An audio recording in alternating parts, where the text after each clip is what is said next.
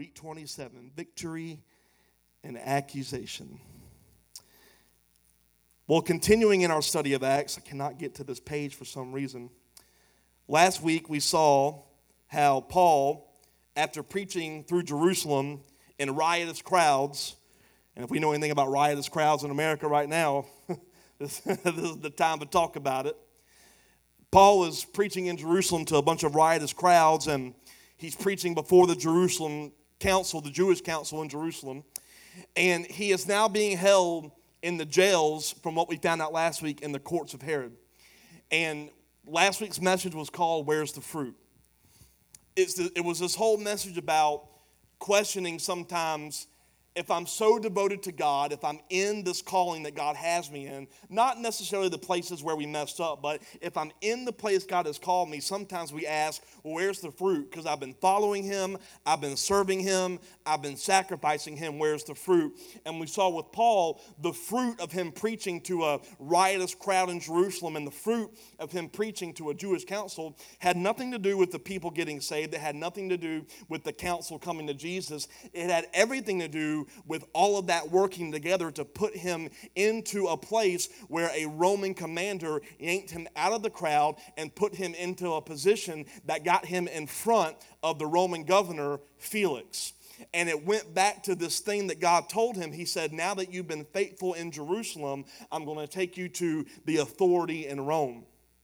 And we, we, we put that back to in Acts uh, chapter 1, where it talks about going to Jerusalem, Judea, and Samaria, and to all the parts of the earth. Well, Paul was experiencing this. He had gone to Jerusalem, and the only thing God told him was in Jerusalem, you're going to suffer and you're going to go to jail. Not exactly the thing you want to hear with a calling on your life. Like, can you imagine going home tonight and you get a dream and God said, I want you to, you know, go here and what awaits you is jail and suffering? Most of us are going to pray against that. but Paul, that's all he had. Well, he goes to Jerusalem. Now he goes to Governor Felix because of preaching to seemingly unfruitful situations, unfruitful crowds. And the governor he's talking to is actually the governor of Judea and Samaria. And now he's at the courts of Herod preaching to Roman governors and Roman uh, officials. And now we hear this message from Paul, and we are the fruit of his ministry. And sometimes the fruit of your ministry goes goes way beyond even your lifespan on earth. Isn't it funny how we always want to see fruit now, yet we claim we believe we have eternal life? But we measure fruit by temporary dwelling in the flesh for 80 some odd years. So, that's all right. So, Paul is at this place. He's been faithful, and now he comes before Felix, Governor Felix, at the trial in the midst of accusations against him. So in Acts chapter 24, starting in verses 1 through 4, it says this Well, five days later, Ananias the high priest arrived with some of the Jewish elders and the lawyer, the lawyer, I just went southern crazy, and the lawyer Tertullus to present their case against Paul to the governor. When Paul was called in, Tertullus, I wish the Bible would have some normal names sometimes. Tertullus presented the charges against Paul in the following address to the governor You have provided a long period of peace for us Jews, and with foresight have enacted reforms for us. For all of this, Your Excellency, we are very grateful to you. But I don't want to bore you, so please give me your attention for only a moment. Now, I want you to, to think about what lawyers do. They know how to present a case, and they will do whatever they can to make sure that they do one thing win. And they're going to win at any cost. So, rereading this again, I want you to think of Tertullus going to Governor Felix, and he's like, You know, Governor, you've provided such a long period of peace for us Jewish people. You, you've given so much foresight to give us reforms and you, your excellency. We're grateful for you. But you know what? I, I don't want to bore you, so please just give me your attention for a moment. He, let me give you some context. The Jewish leadership, brings this lawyer in to the case to the court of Governor Felix because they really want Paul convicted. They want Paul taken out. They're tired of him talking about the way, the truth, and the life. They're tired of him preaching about Jesus. They're tired of the riots that are happening, which are happening because of them. They're not happening because of Paul. They're tired of this, and the lawyers are good. And he's sitting here and he starts off just, uh, Felix, Your Excellency, you provided peace for us, you've enacted reforms for us. We're grateful for you. The thing about Felix, to give you the context, Felix had a past life. You know, we always see people in position of where they're at, and we forget that people came from somewhere. And when people come from somewhere, it can either work to your good or it can work for your bad. Well, Felix had a past that he didn't deal with properly. Felix began his life as a slave. And the way he rose to power as a governor was that his brother Pallas was a friend of Emperor Claudius. And because of that, Felix gained freedom as a child. So he grows up and then uses this past of I was a slave for political gain. And he was known, he had this great notoriety as the first former slave to become a Roman governor. So he's got this, this kind of thing working for him. But even though he gained the freedom from his slave, slave days as a child, the slave mentality stayed with him. His past didn't stay in the past, it stayed with him. And because of this past, Felix didn't use his past and said, Because of what I've gone through, I'm going to let it show how I can be compassionate and merciful. He took his past as a slave and said, I'm going to be cruel and use the power that I now have as a governor to get back at the people who enslaved me. In other words, he was bitter about his former days. He was bitter about his former life. And because he was so bitter about something done wrong to him, he used this, it, it gave him this lust for power that he abused. Bitterness can be quite problematic. Something's messing with me tonight. My, I can't hardly see out my left eye. Last week I couldn't hear out my left ear. This week I can't see out my left eye. So you know this is good. Amen. Bitterness can be problematic, and we overlook it. Because a lot of times in our bitterness, we think that we can just be justified in it. We think, well, you don't know what I went through and you can't speak into my situation because you have no idea what I've dealt with. You don't know what I've come from. You don't know the family life I had. You don't know how I was treated. You don't, you don't know. You don't know me. And especially these days in America, that is pretty much the issue that everyone's dealing with. We don't use what we've dealt with in the past for good, it becomes this bitter thing in us. And what, what we say in the idea of, well, you don't know what happened to me, I think Christians need to start realizing what did happen to us when we claim this rebirth in Jesus.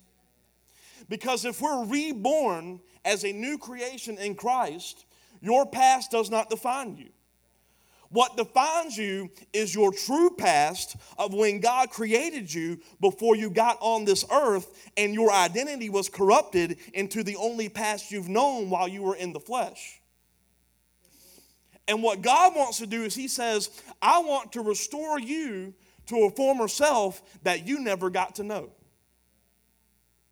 It's kind of like in Savannah when you go see these houses. Some people look at some of the houses on, say, 37th Street as old and torn down and, oh, and they need to be torn down. They're ugly but some people that have lived for like 100 years like my mom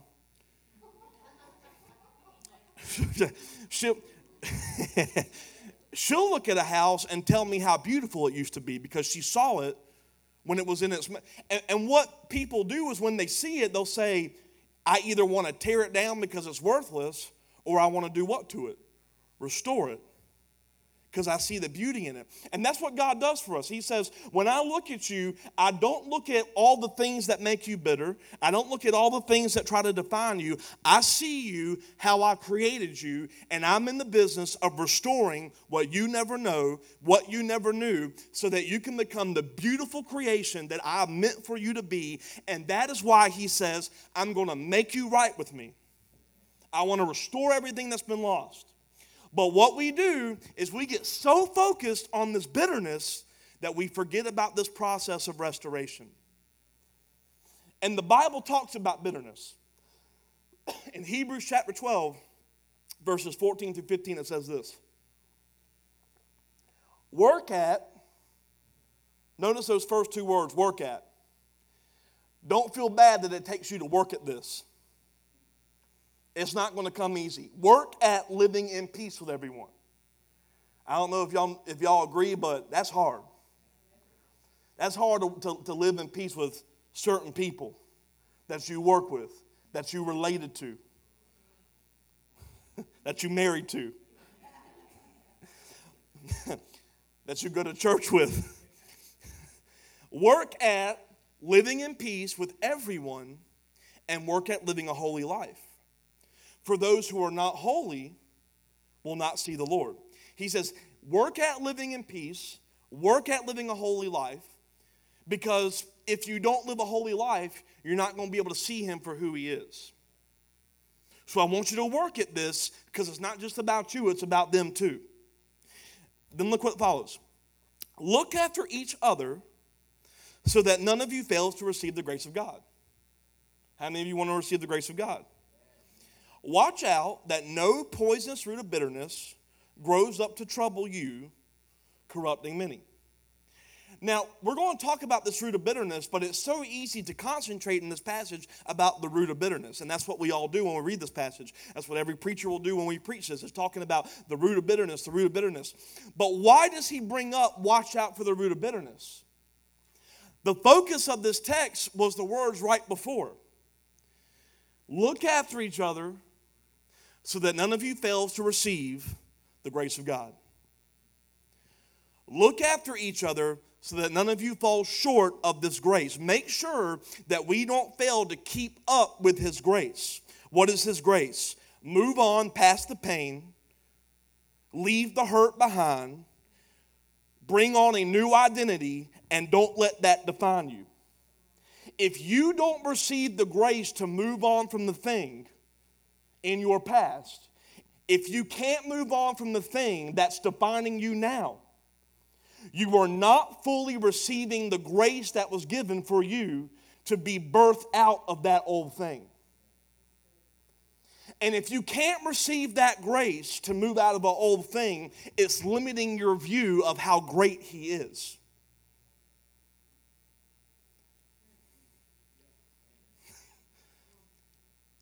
If you can't move out of an old thing and you still hold on to it, he says, you're failing to receive the full grace that was bought for you. Now I can't see out both eyes. This is the weirdest thing. Y'all, someone needs to intercede for me. Move on past the pain and past the hurt. If you don't receive that grace past pain and hurt, if you can't move past that, a root will grow in you called bitterness it will grow and it's going to corrupt many around you, including yourself. And some people who are around you, they're going to identify you by a root of bitterness, not even knowing that bitterness is why you got so many issues. People say, Well, you're a Christian, but you're the most hateful person I've ever met. And they identify you as hateful because you haven't received the grace to be born into loving because the root of bitterness makes you produce a fruit of hate. And what's going on in our lives in the church, and, and, and when I say the church, throw out the idea of organizations. I'm talking about the people of God. What's going on with the people of God is we claim a rebirth in identity. We claim a rebirth in Jesus where we're loving and we're passionate and we have mercy and we're forgiving, but none of us are forgiving. We hold grudges against everyone that did one little thing wrong to us. and you're wondering why you can't move forward in life, you're wondering why you can't get breakthrough, you're wondering why you don't get favor, you're wondering why you nothing ever happens, and God's like, you haven't received me fully because you haven't received my grace. And if you want to get even more real about it, our prayers have become prayers out of bitter roots. There was a day when all the church did was pray for lost souls. But now when we come to church, it's favor, jobs, increase, relationships. Why, why, why have we moved to pray me, me, me, me, me? Because you're bitter about what you don't have here, here, here, here, and here. So we come in prayer, I talked about this Wednesday, with agendas. Instead of saying, God, here I come with no agenda, Holy Spirit, move my prayer. And what you don't realize, this is a little teaching from Wednesday, what you don't realize you're missing out on, the, the, the, the, scripture says, when two agree, you move heaven. So if you want, you can spend day and night praying for yourself, or you get with two or three and let the Holy Spirit move two or three to pray for the issue they may not know of based on the Holy Spirit's leading, and the two or three just move heaven into your problem. That's called light into darkness, knowledge into ignorance. but it's all consumed in bitter roots. This didn't happen for me. You don't know what happened. Felix is here. He was a slave. He experienced a horrible childhood, and now he's using it to get back at everything he can get back at. You see, the fact of the matter is, bitterness is revealing that you haven't received grace fully, which indicates your view of, of your father. You say he is good, but you can't move past your past. Felix could not move past from this bitter root of slavery, slavery and is corrupting many. And the fact of the matter is, we talked about how these lawyers, they're, they're coming up to Felix and they're talking about, oh, your excellency, you've done so much great for the Jewish people. You brought so many reforms. It was all lies. You know, you want, you want to know what Felix was really doing? He didn't bring peace at all. It was all flattery from the lawyer. What Felix had was really doing, he actually was famous for a massacre where he ordered the slaying of thousands of Jewish people in Caesarea. All because he used the power as a source of revenge. And they know he hates Jews, and they know that he's using this power to be a, a hateful and cruel ruler. And they said, I'm going to come up before this guy, and we're going to flatter the mess out of him. And what we do, is this okay? We get bitter, so we take it upon ourselves to make sure that people get what's due them. And we take it on, we take it out on other people, especially when we get offended, just like Felix did on Jews. They did nothing to him, but he says, I'm a slave. I'm bitter about how I treated, so I'm going to use my power to treat these people how I want to make myself feel better and we do it. This root of bitterness causes us to, to take things out on people.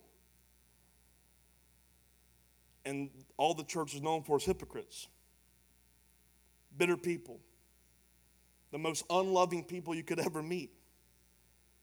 And that's not the fruit of anything. And because of the root of bitterness, we get revengeful. And in Romans 12, 17 through 21, it says this never pay back evil with more evil. Do things in such a way that everyone can see that you are honorable. If people can't see honor in what you do, do it differently. Despite what your heart says. Well, I have good intentions. I don't really give a flip about what your intention is if I can't see honor in it. Okay. That's for me too.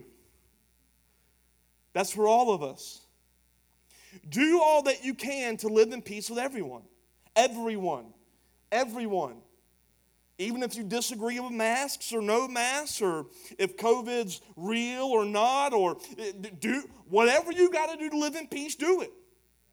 Put your opinions to the side and your hyper, you know, knowledge of God that you have that no one else does and just honor people and love people.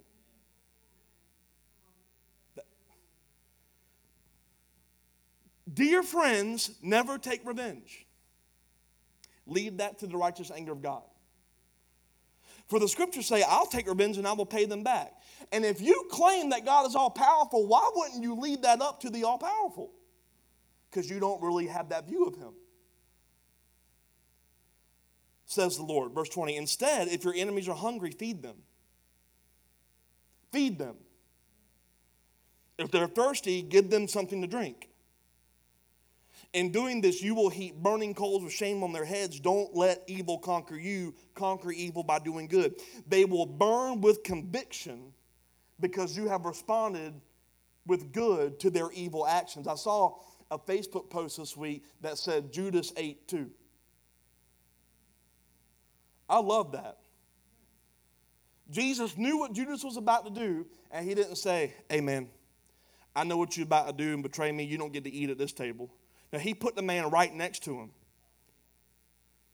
But when we find out there might be a snake in the grass, we try to remove the snake.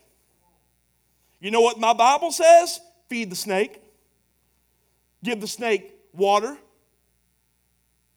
But isn't there a line? Because, I mean, if, I know something's going to come against me, isn't there a balance? Well, yeah, there is. Would you like to know what the balance is? Because I don't know about you, but if I know there's a snake in the grass, I, I don't want to get bit. But I also don't want to repay evil. So, what's the balance? Well, Felix is killing Jews. He's a horrible ruler. And here the lawyer is, he's puffing him up. You're great. You're wonderful. You're doing all this good for Jews, knowing the man's just killing and massacring people.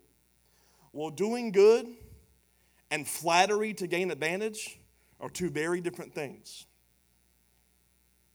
Doing good should never be to manipulate.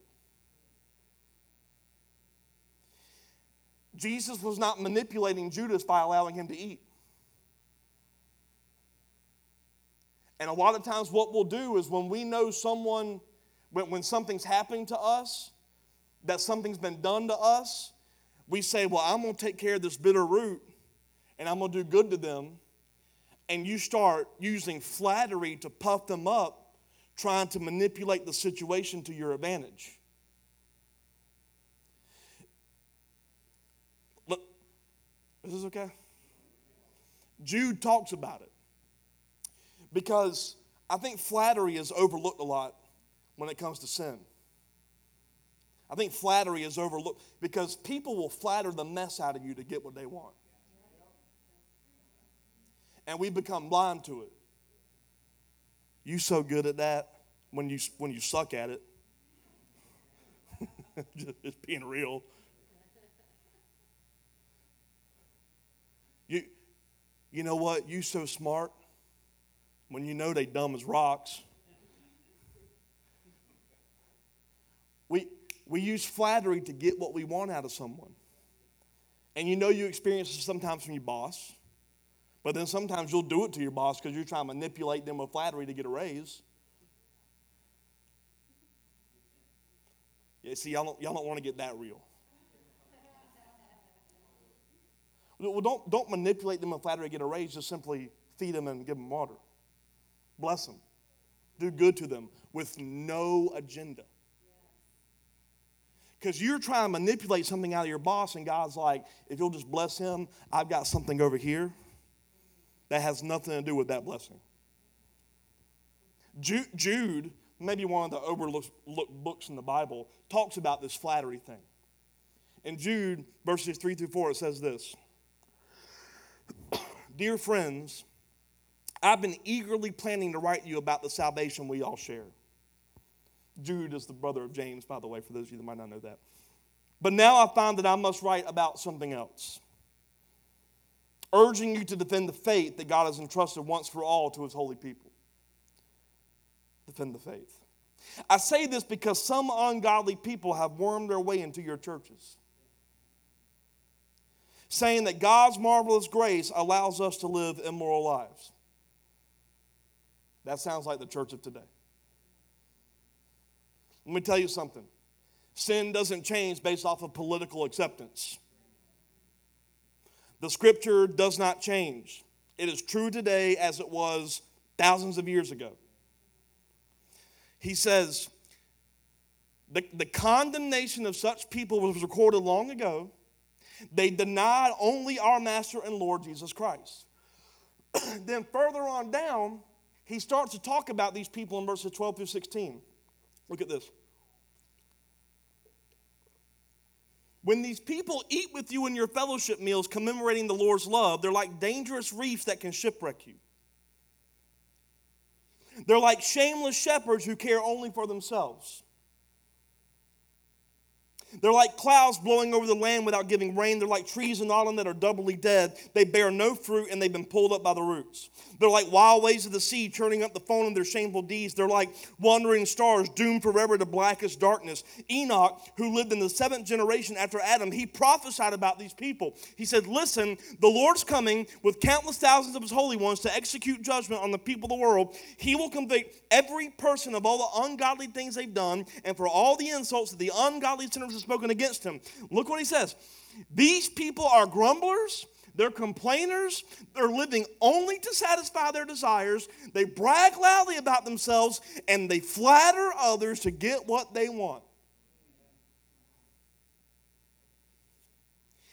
He's prophesying about the people flattering Felix. And he's prophesying about the people that are doing it in the church today. the grace message. You can live an immoral life because God saved you from your sins. That is not what it says. Claiming Jesus does not save you. Whoa. Did, did the pastor just say that? Yes, I did. You don't want to know why? Because I probably quote it at least twice a month now. The scripture says, Many will say my name, but I will say. I never knew you. It is proclaiming Him and living a life, striving for and working for perfection, trying to be holy. Will we get it wrong? Yeah.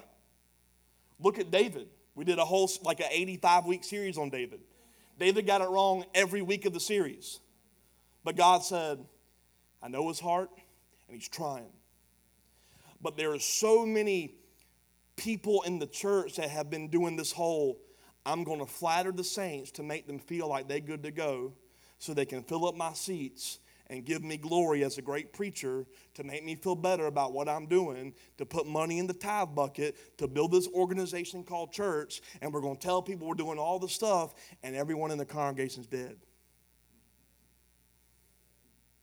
And you want to know why I can say that boldly? Because we're in the middle of a pandemic and no one's looking to the church for answers. I remember a scripture Is there no balm in Gilead? Is there no healing power in the church anymore?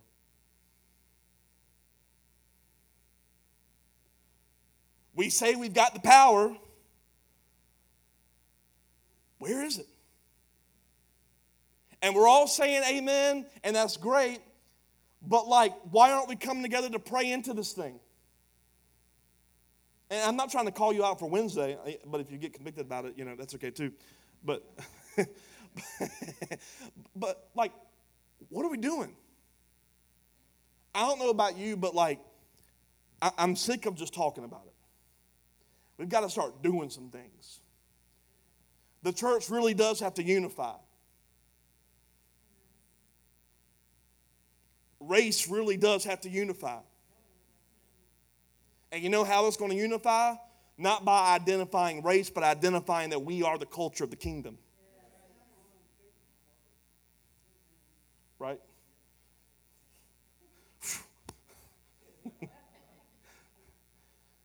we, we, we've got to get to a place where we start viewing each other as the heavenly creation we were before we got put on this earth. I mean, think, think, we identify each other by the past, and God says, Well, I've redeemed that. Are you not buying it? Can you please receive my grace and move out of the bitter roots that's causing so much division in your culture and society and move heaven down to this earth? There's division over everything. You can't go into a store anymore and buy something without offending someone. Everything is dividing. And everyone's looking for something to unify. We are, everyone's saying how bad it's getting, but church, we're in the greatest moment of all time. We have the answer, we have the keys. Why are we scared? I, I, I, would even say, why are we, why are we even praying God come back? I, I'm gonna be honest with you. I'm not praying God come back. I'm like, you chill, you intercede. I'm gonna do what you commission me to do. I'm going to go get the souls like you commissioned me to do. I'm going to take your name to the ends of the earth like you commissioned me to do. We have got to get involved. And when he says, I'm, he says, I'm going to come back for a spotless bride. Spotless brides don't have bitter roots, people.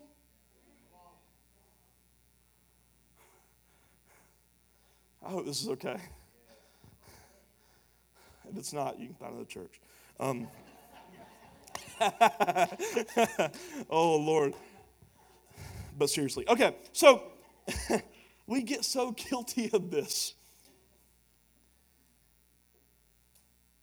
And I think with that flattery, it also comes to giving God insincere praise. Because we love to flatter God when it comes to praying for things. Like when you need something, you that you'll, you'll, you'll get in prayer quick when you need something. God, you're so great. You're so wonderful. Help me with this coworker. Help me with this bill. And then he's like, I hadn't, I hadn't spoken to you in about six months. And you think he's ignorant to your flattery? You, you think he's blind to your motive and when you finally started talking to him? Well, Kyle, are you saying that if I haven't talked to him in six months, I can't come talking to him? No, no, no, I'm not saying that. But if you haven't talked to him in six months and you need something, start out with just praise with no expectation for anything because you don't deserve it and I don't deserve it. When are we going to get it in our minds that we don't deserve anything else? When are we going to come to Him with no agenda and just say, God, you are amazing? And if we, we read the scripture and, and see that the Holy Spirit prays with groanings we don't understand, and Jesus intercedes for us day and night on our behalf, maybe God knows our hearts well enough to say, if you would just come to me without motive, not only will I change your heart's desires and give you those desires, but I'll hear the prayers that you don't even have the strength to muster up.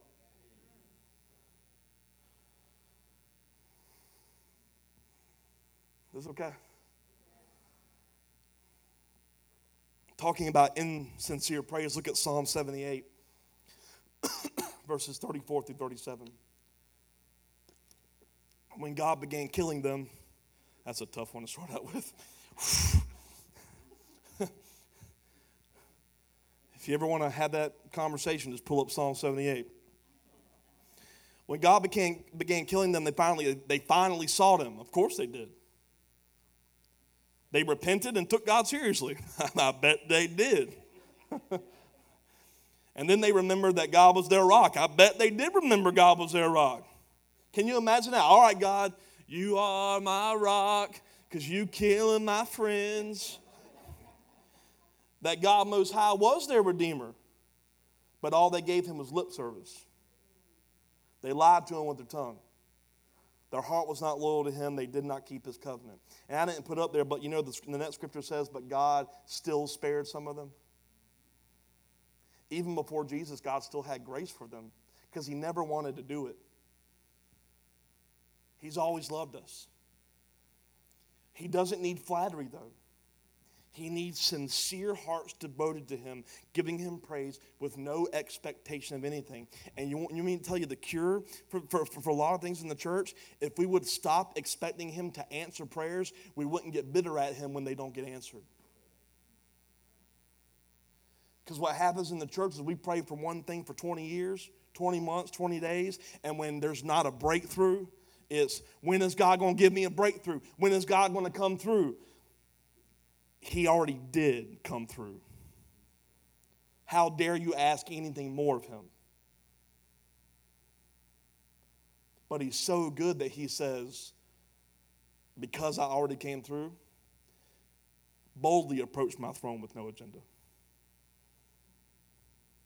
See, that's how great God is. He doesn't owe you anything, but He says, Here's the invitation. Come ask me. But, but don't come with an expectation other than that God will do it. But don't define how He does it. Maybe God does it through a no. Maybe God does it through a yes. Maybe God does it through what Paul's about to go through in the middle of chains. See, when we always talk about freedom in the church, we always, when we say we shout victory, we always think victory is out of chains. But Paul is most free in this passage bound up. And we always think that freedom in Christ means we won't have any bounds on us. But what if freedom is you have such a peace in your mind because of the victory in Jesus that when chains get on you on this earth, you know that you'll outlast the chains. And that your focus on Him releases you of what the chains are trying to do to you. Well, I'm in the bondage of debt. Well, be released of that bondage while you're in the bondage. I'm in the bondage of accusation. You don't know what they say about me, but I know what God says about you. He says you're righteous, He says you're redeemed. Be released of the accusation. Look what happens. The, the Jews are manipulating this leader, he's being corrupted by bitterness. They're giving him flattery. And in the next verse, I'm only in verses 1 through 4, by the way. So I hope y'all give me a little time. We got 20 verses. Is this all right? Is this okay? Okay. If it's not, I'm still going. Verse 5 well, we found this man to be a troublemaker who's, who's constantly stirring up riots among the Jews all over the world. He's a ringleader of the cult known as the Nazarenes. Furthermore, he was trying to desecrate the temple when, he, when we arrested him. But the commander, Lysias, came by with great violence, took him out of our hands. You can find out the truth of our accusations by examining him yourself. And then the other Jews chimed in, declaring that everything Tertullus said was true. You see, Judea at the time was filled with all these revolutionaries that were against Rome. And Tertullus was trying to simply put Paul in this category. Oh, yeah, he's a, he's a revolutionary. He's a Nazarene. And Nazarenes were known as these poor, pitiful people. And they, feel, they were doing to Felix. They knew what Felix was doing. Well, Felix was a slave, and he's bitter about it. So he's using that for his advantage. So we're going to do the same thing to Paul. Hey, Felix, Paul, he's a Nazarene. He's poor. He's pitiful. He's trying to get power by coming in here and writing in our temple. You see what, you see what they're doing? They're trying to, trying to win Felix over, manipulate Felix. And it's funny because Tertullus is flattering to manipulate with all these accusations, but you know what? He doesn't have any evidence. All he says is, ask Paul, hoping that Paul incriminates himself. He's got no evidence of any of the accusations are true. Let me say that again all these accusations, no evidence of truth. the Bible talks about the accuser. It's in Revelation chapter 12, verses 9 through 11. this great dragon, the ancient serpent called the devil or Satan, the one deceiving the whole world, was thrown down to the earth with all his angels. And then I heard a loud voice shouting across the heavens It has come at last, salvation and power, and the kingdom of our God, and the authority of his Christ. For the accuser of our brothers and sisters has been thrown down to earth, the one who accuses them before our God day and night. And they have defeated him by the blood of the Lamb and by their testimony. They did not love their lives so much that they were afraid to die.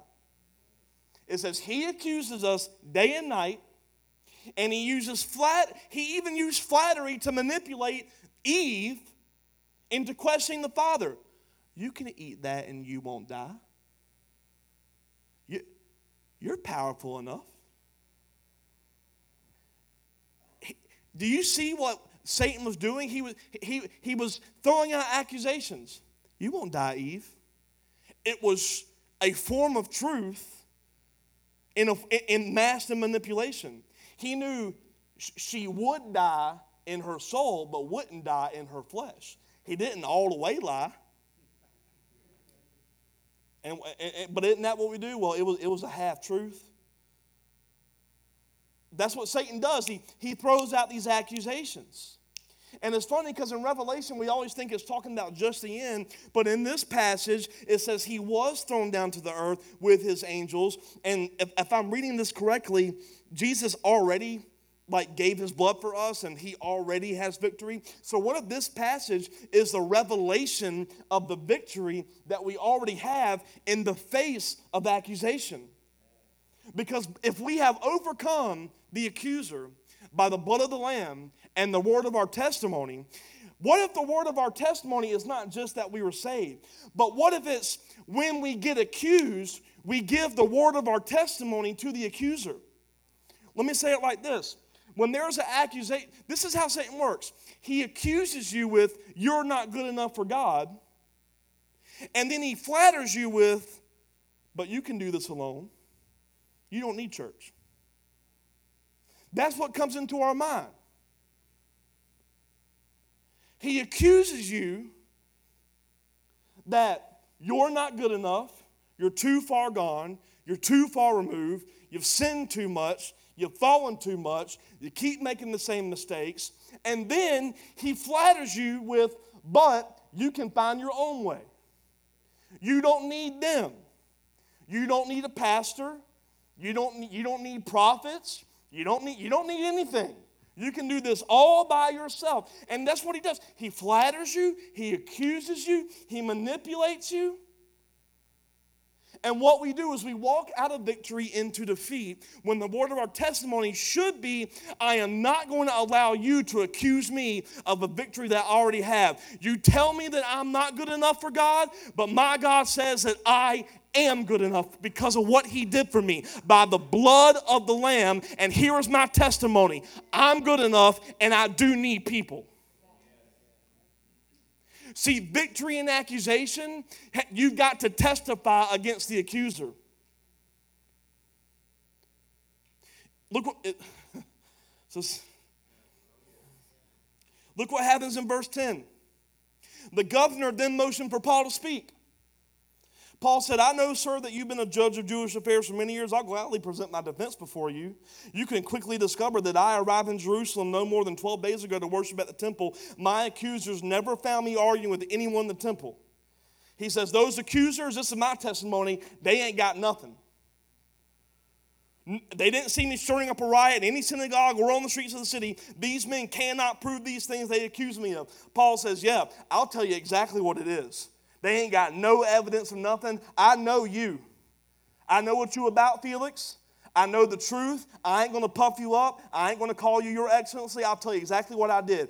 I didn't do a thing, and I'm not going to let them accuse me of what I didn't do. That's exactly how we need to address the accuser. I know you, Satan. I know what, the, when you get a thought in your mind, take every thought captive. I know what you're trying to do. I know what you're trying to say. I'm not buying it. What is the accusation? There's evidence that you're not good enough. Look what you did yesterday. I know what I did. But I'm not going to let that evidence define a thing because my evidence is in the blood of the Lamb. My evidence is in the word of the testimony that I put my identity in Him, not a mistake. I put my identity in Him, not something that I am having a heart to get out of. Am I talking to anyone? My identity is not in the bitter root. My identity is not in my past. I am reborn, and you ain't going to accuse me of a thing. And then in verse 14, look what he does. But I do admit, this is where it gets good. I follow the way, which they call a cult. I worship the God of our ancestors. I firmly believe the Jewish law and everything written in the prophets I have the same hope in God that these men have, and He will raise both the righteous and the unrighteous. Because of this, I always try to maintain a clear conscience before God and all people. After, se- after several years away, I returned to Jerusalem with money to aid my people and to offer sacrifices to God. My accusers saw me in the temple as I was completing a purification ceremony. There was no crowd around me, no rioting, but some Jews from the province of Asia were there, and they ought to be here to bring charges if they have anything against me. He says, You know what? All the things that you say you have witness of, they ain't no witness. The only witness I got is the Holy Spirit in me. Ask these men here what crime the Jewish high council found me guilty of, except for the one time I shouted, I'm on trial before you today because I believe in the resurrection of the dead. He said, I am guilty for that one. I do believe in the resurrection of, the Jesus, of Jesus Christ. He, Paul stands on his truth of his belief right in the face of accusation. He says, I did this, I did that, I believe in him. As far as these accusers go, bring the evidence because there is none. And we put too much stock into false accusations and not, not enough into faith in the truth that we are right standing with the Father. Because whether evidence is true or false, it's hard to look past it when you're facing accusation. Because when you're facing accusation, all you see is this false evidence, right? But let me tell you what the, what the Bible says in Hebrews 11, verses 1 through 2. Faith shows the reality of what's hoped for, and it's the evidence of what you cannot see. So, why do you put stock in a false accusation that you can see and not stock, stock in a faith with evidence that you can't? Through their faith, the people in days of old earned a good reputation. The enemy will manipulate He'll try to get you to allow a bitter root to take hold. He will try to make you look at evidence in a, in a truth other than the one truth that you need to have faith in.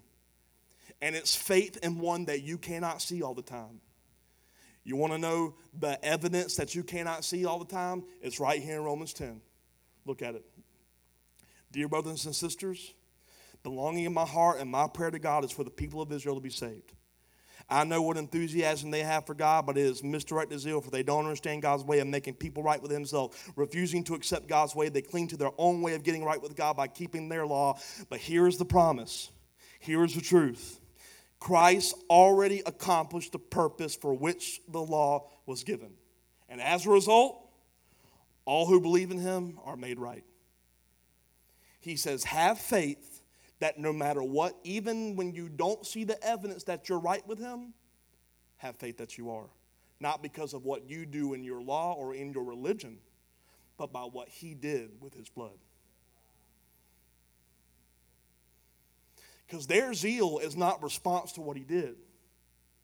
Their zeal is let's do everything right to earn something that Christ couldn't do it enough by himself. What does our zeal need to be? Because of what you've done and made us right, we're going to strive for perfection. Not to get salvation, but we respond to it.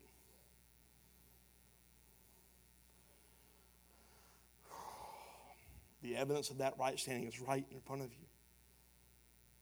It's with faith. Don't be ashamed when the enemy accuses you to point to, to, to point to an evidence that is false.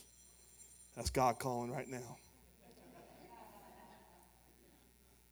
We need to always focus on the evidence that can't be seen.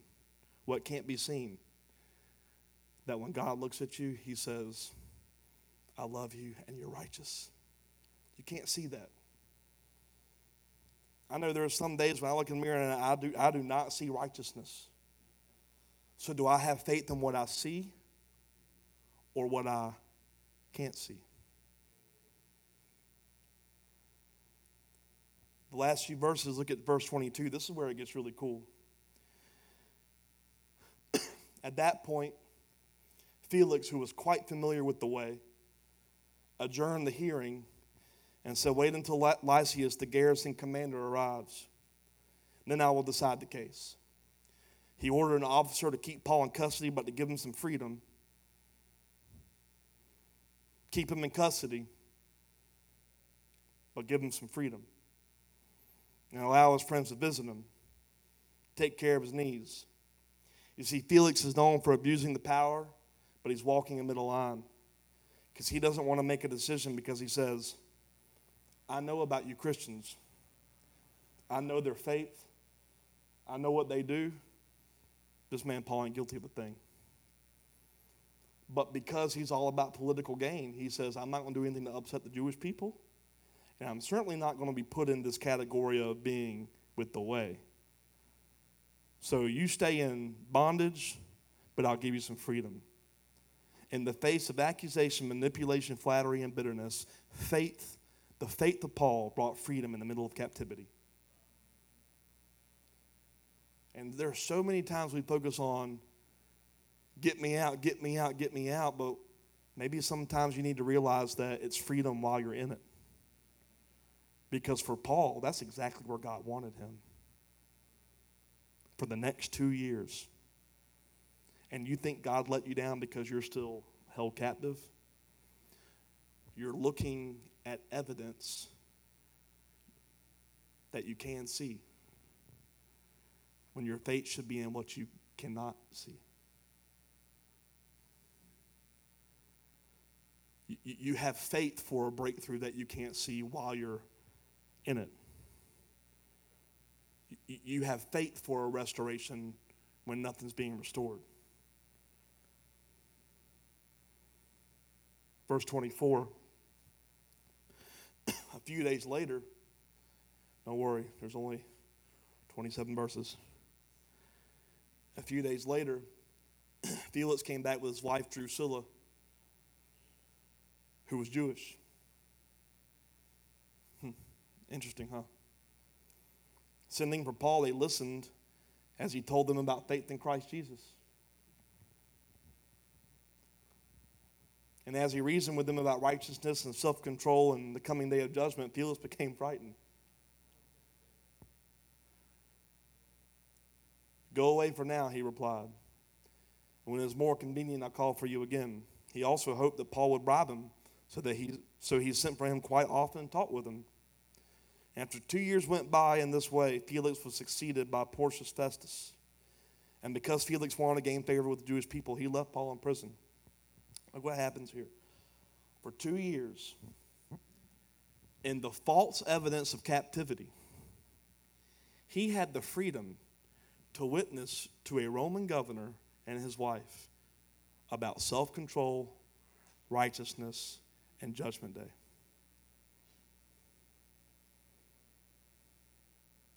Two years.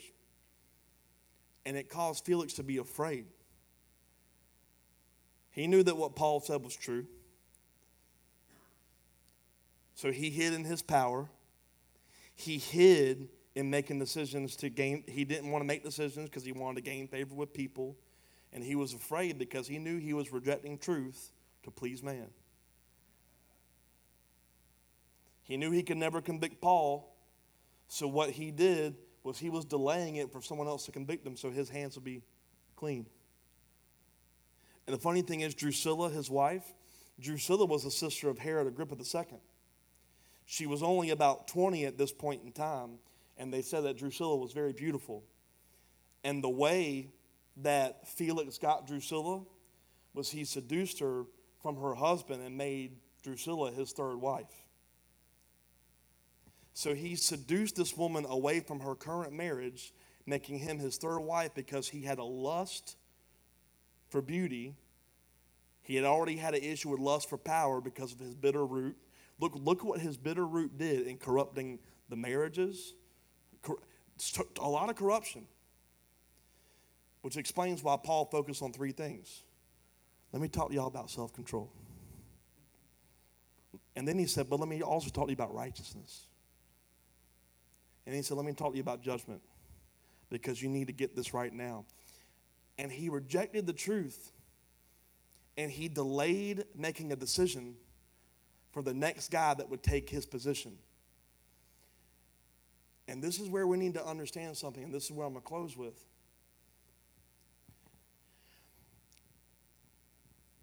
Sometimes we don't like to outright reject something Sometimes we don't like to make a decision. So, what do we do? We delay. And then we get a false accusation from the enemy saying, You got all the time in the world. You young.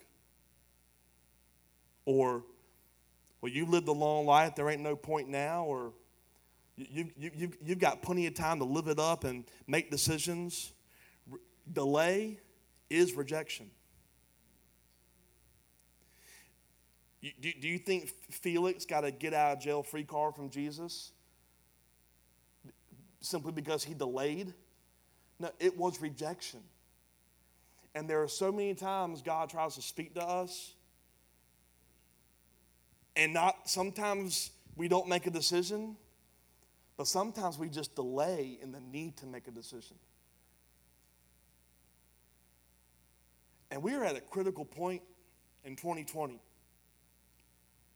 And I, I, I, just believe strongly that God has impressed this whole message on me to say really one thing within the victory of accusation.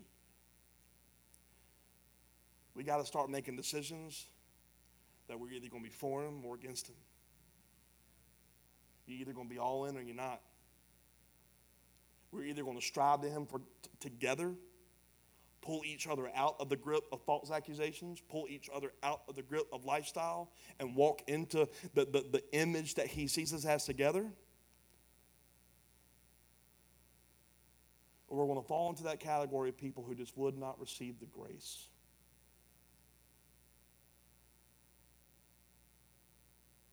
You can call it rejection, you can call it I'm praying about a decision, but your delay could be your issue. Felix knew the truth, but all he could do was delay, delay, delay, delay because he did not want to make a decision. You are rejecting him with your delay. And Felix leaving Paul bound was the same thing that Pilate did with Jesus. I'm not going to convict you, but I'm not going to release you. And there are so many things we could be released from if we would just make a decision and stop blaming it on a delayed response. Joshua 1 9, the scripture I'm closing with says this This is my command be strong and courageous. Do not be afraid. Do not be discouraged. The Lord your God is with you wherever you go. In everything you do, everywhere you walk, He is with you. With every accusation you face, He is with you. His righteousness is on you. It's not something you have to earn.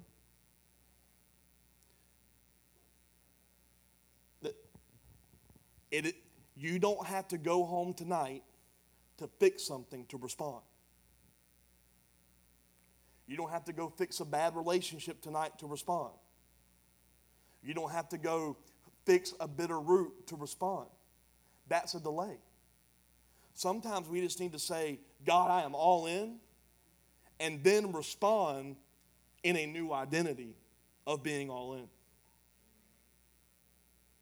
Because what the enemy will do is he'll start those false accusations. No, no, no, no. You heard that message, but that wasn't for you. You've got time. False accusation that you, you, you are not guaranteed tomorrow.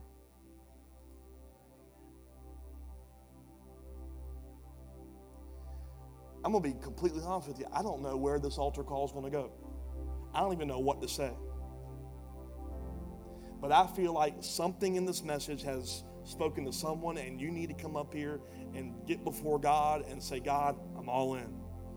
I don't know if, if it's manipulation or flattery. I don't know if you've been delayed. I don't, I don't know what, I, I, don't, I don't know if you've been accused and you just want to freedom from that. I don't know what it is. But just for a few moments as Jacob plays, I want to open up this altar and I'm going to allow you the chance to just respond right now without delay to say, Jesus, I'm all in. I'm not playing the game anymore. Here's my life. As we just, if we could just all stand so that we could stand in agreement and pray over whoever comes up here. If that's you, could you just get here and kneel before God? And we're, I'm gonna, we're just going to pray for you. It may be one, I, I, don't, I don't know who it is. Amen. There's one, there's two. Yeah. Let's get before God and we're going, we're going to pray with you.